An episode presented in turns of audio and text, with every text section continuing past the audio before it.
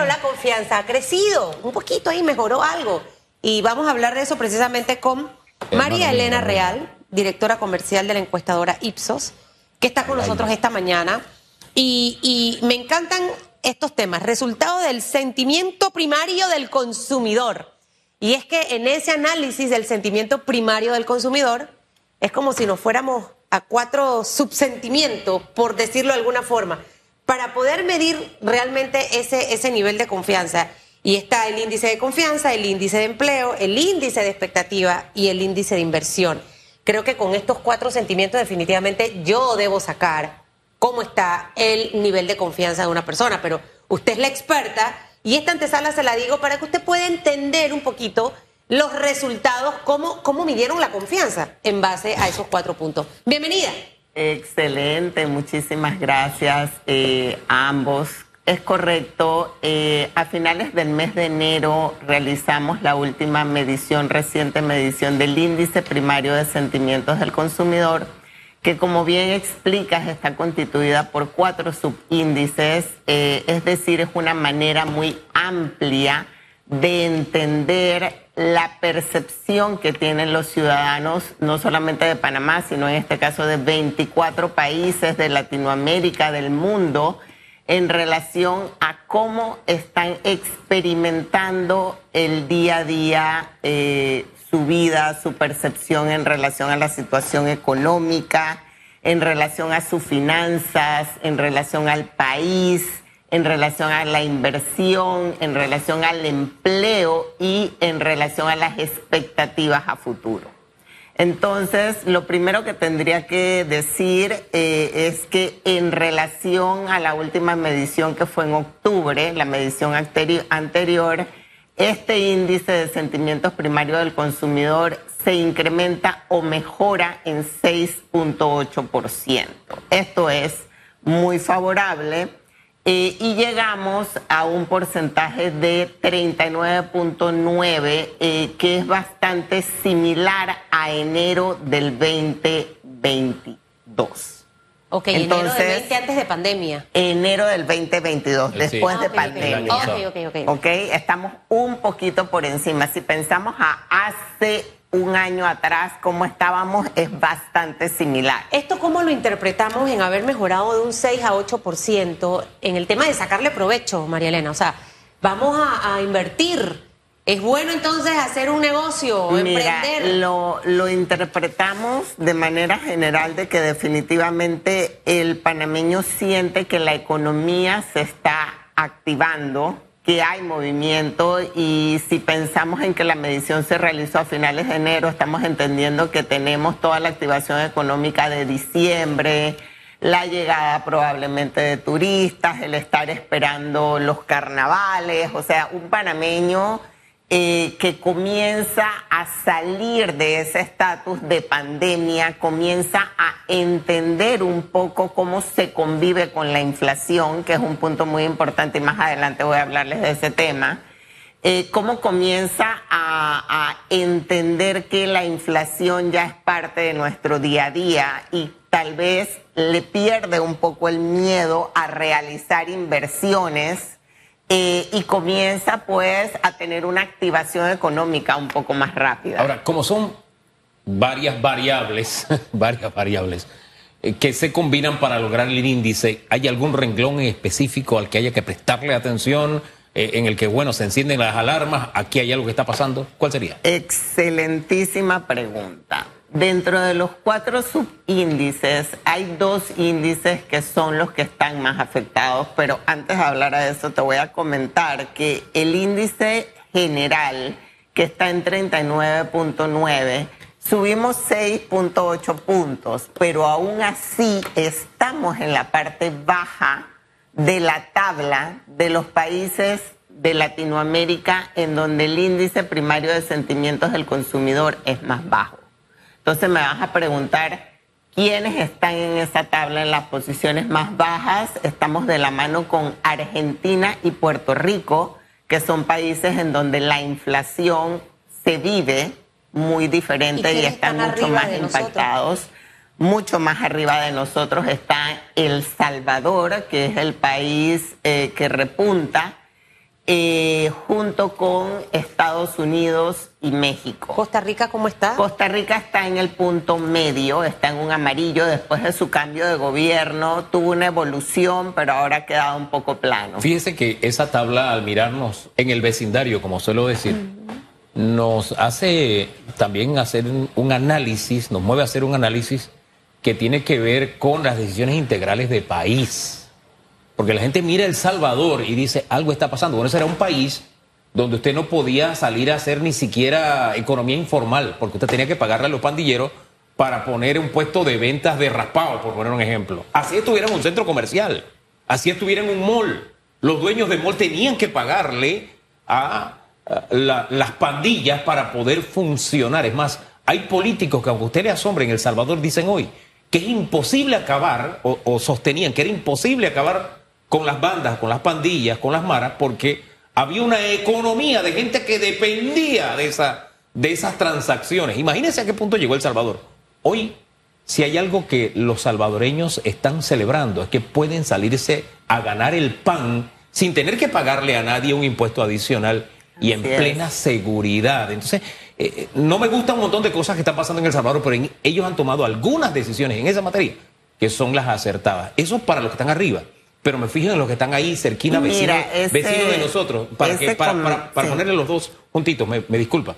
Los vecinos de nosotros ahí en la tabla me preocupa porque estamos hablando de Argentina, que está en una crisis permanente, una crisis económico-política permanente, y ni se diga de Puerto Rico, que tocó fondo hace un par de días nada más. Hagamos ese, ese, ese balance en la tabla, por favor. Históricamente nosotros llevamos, bueno, como te comenté, desde el 2010 realizando eh, esta medición y a través de toda la pandemia, El Salvador fue un país que siempre repuntó y acá me voy al tema de que los ciudadanos, justamente como acabas de comentar, tienen una percepción favorable en relación a el manejo y desempeño del gobierno en contraposición con el de Panamá, en donde nuestro estudio eh, de What Worries, que se realiza también en más de 24 países y eh, abordando a, a 18 mil personas, y en Panamá específicamente 1.200, nos indica que 8 de cada 10 panameños dice que el país va por el rumbo equivocado. 8 de cada 10. 8 de cada 10 panameños habla de que la situación del rumbo del país no va por buen camino versus en El Salvador en donde 6 de cada 10 dicen que, el país va por el lado correcto. Y muchos han eh, cuestionado el, el, estilo de, de manejar El Salvador. Al final siempre los estilos van a, causar críticas, pero creo que uno tiene que enfocarse en los resultados. Eh, en, los resultados, porque básicamente hacia allá, eh, qué contradictorio, ¿no? hemos mejorado la confianza, pero eso no nos hace, eh, o sea, no somos negativos a pesar de que no vemos el país con buen rumbo. Eso me llama poderosamente la atención, es el estado de ánimo del panameño que tiene un sentimiento positivo de empleo, que tiene un sentimiento positivo quizás de, inversión, de expectativa, que ha, aumentado un poquito. Es, disculpa que te corrija, o sea, es un poco más favorable, pero aún así dista mucho de ser correcto. Hay una diferencia entre los resultados de El Salvador. Creo que para rescatar algo bueno de los resultados de este estudio es que Crecimos un 6 y un 8%. Sí, correcto. Y, creo que eso es positivo. Y que los índices que más han crecido son los que a Panamá le impactan más de forma negativa, que son el de confianza y el de empleo. Y aquí hace un rato me preguntaste si hay algo en lo que es importante hacer zoom o visualizar, es la percepción que tiene el panameño de que la situación laboral está complicada. Si hay algo que hoy en día le genera inestabilidad al panameño es el tema del empleo. ¿Qué podemos hacer con estos resultados? Ok, mejoramos 6 o 8%. Da, vamos a ponerle ahí un ganchito para no ser eh, personas pesimistas y negativas. Pero ahí tenemos una tarea todavía. Eh, ¿Cómo mejoramos ese nivel de confianza de empleo? ¿Cómo generamos ese nivel de confianza, de expectativa? ¿Cómo generamos ese nivel de confianza de inversión, teniendo el Estado de 10, 8 personas que dicen que el país no va por buen rumbo. Pero cuando uno conversa con los voceros del gobierno, todo está perfectamente bien. O sea, no existe esa capacidad de poder identificar donde hay que reforzar. Y al final es el país de todos, eh, María Elena. Entonces necesitamos apuntar qué tocaría hacer precisamente para reforzar eso. Mira, hablando desde el punto de vista del ciudadano, hay algo eh, con lo que yo me quedé de, la pandemia y creo que es algo que el panameño aprendió fue a ser resiliente. Entonces, eh, es interesante que en el estudio, cuando tú preguntas eh, la percepción de la situación económica del país, la gente dice está desfavorable.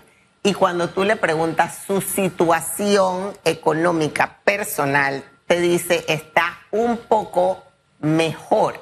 Entonces, ¿a qué me lleva eso? A que el panameño y en estudios cualitativos que hemos realizado, nos dicen, yo he aprendido que yo no puedo depender del gobierno. Si yo me siento a esperar que el gobierno me resuelva, yo no voy a obtener nada. Entonces, el panameño con la pandemia aprendió a ser un poco más emprendedor, resiliente, entender que él mismo como ciudadano tiene que buscar la manera de salir adelante y no esperar que el gobierno me resuelva, porque si yo estoy viendo que las cosas no están funcionando con el gobierno, yo necesito activarme. Entonces, para mí, eso es un tema muy positivo, porque si nosotros nos vamos a otros países como Colombia, ellos son resilientes por naturaleza. Ahora, yo acabo, y perdone que le interrumpa, Hugo, Adelante. porque es que me he quedado con, con lo que yo he venido hablando hace un par de semanas el tema del bono solidario, que al final eh, son 228 millones de dólares al año en el bono solidario. El gobierno acaba de anunciar que lo va a extender por dos meses más. Y estamos hablando aquí de 156 mil personas, en teoría, que están dentro del bono solidario, pero que están sin empleo. Entonces, yo no sé si ese tipo de políticas en realidad aboga en contra o en favor, María Elena de título personal aboga en contra porque para mí embrutece, en buen panameño, para hablar bien coloquial, embrutece a la gente y lo vuelve dependiente. Lo bueno es que la pandemia, te digo, que trajo ese sentimiento en el panameño de decir, o sea, yo me di cuenta de que no toda la vida puedo estar dependiendo de lo que me van a dar Hoy en día es una ayudita, pero yo sé que yo tengo que buscar la manera de resolver. Y allí viene todo ese tema entonces de el emprendimiento y de la preocupación por el tema del empleo. Y cuando yo veo ese tema del empleo tan, tan elevado como, como principal problemática de Panamá, porque cuando hablamos de Centroamérica el crimen y la delincuencia es lo primero, eh, yo pienso en, no sé, en un 2014, muchos años atrás, o sea, como se me cayó la cédula, como dicen ustedes, aquí no voy a decir cuántos años tengo, pero allí yo comienzo y desde esos entonces ya yo trabajaba en investigación de mercado eh, y me acuerdo que cuando investigábamos en relación a la problemática de desempleo marcaba como el 10-15% de problemática y hoy en día es el 60%. De 10 a 60. E, e, ese salto que no solo es cuantitativo, sino cualitativo, nos sirve para hacer alguna meditación al momento de cerrar esta conversación con usted, porque Susan preguntó hace un rato, ¿qué se hace con todos, estos insumos? Si los políticos se tomaran un momento y analizaran estas cifras, midiéndola en, en proporción de lo que realmente el panameño quiere o siente, se quitarían el chip del clientelismo. ¿Por qué? Porque ese al que tú le estás dando una dádiva, una bolsita, le estás regalando la, la, bicicleta, etcétera, no te va a pagar con el voto. Al final, él no quiere eso, porque en el fondo él sabe que eso no le soluciona. Ese intercambio de favores no opera ni a beneficio del político, ni a beneficio del elector, y principalmente no actúa a beneficio del país. Y fíjese, usted habla de los panameños aprendimos. Sí, aprendimos la mayoría. La minoría es la que está esperando que le llegue el bono. Y, de la minoría, hay una minoría que está viviendo del bono, o sea que se siente satisfecho con el bono, pero es la minoría de la minoría. Es eso que en algunas comunidades no hay quien vaya a trabajar porque él está esperando el bono. Entonces, el auxilio al desempleo en las sociedades que medianamente se respetan, existe. Sí, pero existe por un tiempo. Es como el tema de las exoneraciones. Existe, pero existe por un tiempo. No son canonjías permanentes. Y esas canonjías operan a favor de las minorías de las minorías. O sea, políticamente no cosecha ni el político ni el elector y principalmente no cosecha el país, no se convierte en desarrollo. Gracias por habernos acompañado esta mañana. Sí, tiene que regresar. Me, me Sí. encantan las encuestas. Sí. Desgranarlas. Aunque Se me duelan el algunas cosas. Un, un último punto bien interesante, Sí. eh, hablando del, del inicio a, a clases y que estaba la ministra por acá. Eh, la última encuesta que realizamos de, del What Worries, ¿qué le preocupa al panameño? Cuatro de cada diez entrevistados habla de que le preocupa la educación. Entonces, es lo que te diez. digo de que la sociedad está evolucionando. Está ya, ya el subsidio, la bolsita de comida, Sí, el no sí, sé qué, sí. ya no me está llenando tanto, ya yo estoy entendiendo que yo tengo otras problemáticas. Seis de cada diez me dicen no tenemos trabajo, la corrupción, cinco Mm. de cada diez me la menciona como la principal problemática. Hemos avanzado en esos resultados. Y eso le demuestra a los políticos actuales, señores, que el tema del clientelismo tiene fecha de vencimiento. Y más si esta ciudadana aquí va a recordar que usted se merece más que una bolsa. Usted se merece tener una capacitación, una educación, un buen trabajo, el mejor carro, viajar a donde se le dé la gana y tener la casa que usted quiere con su esfuerzo y con su trabajo. Mientras siga dependiendo de los pésimos políticos, usted va a vivir tocando la puerta para la bolsa de comida y para que le den para pagar la luz, el agua y eso, pero eso se acaba. Entonces, ¿usted aspira poquito o aspira bastante? Necesito que los resultados de esa encuesta me la compartan a mi Claro celular sí, porque quiero verla en detalle. Me, me encanta así cuando vienen los funcionarios aquí, pácate aquí, ¿ves? Porque luego me, me están echando un cuento así como de Disney, manía. Así es. ¿Qué Y no, nos, y no nos gustan los cuentos. Gracias. ¿Le puedo pellizcar de nuevo? La orden. No haga eso, por favor. Vamos a la pausa y regresamos.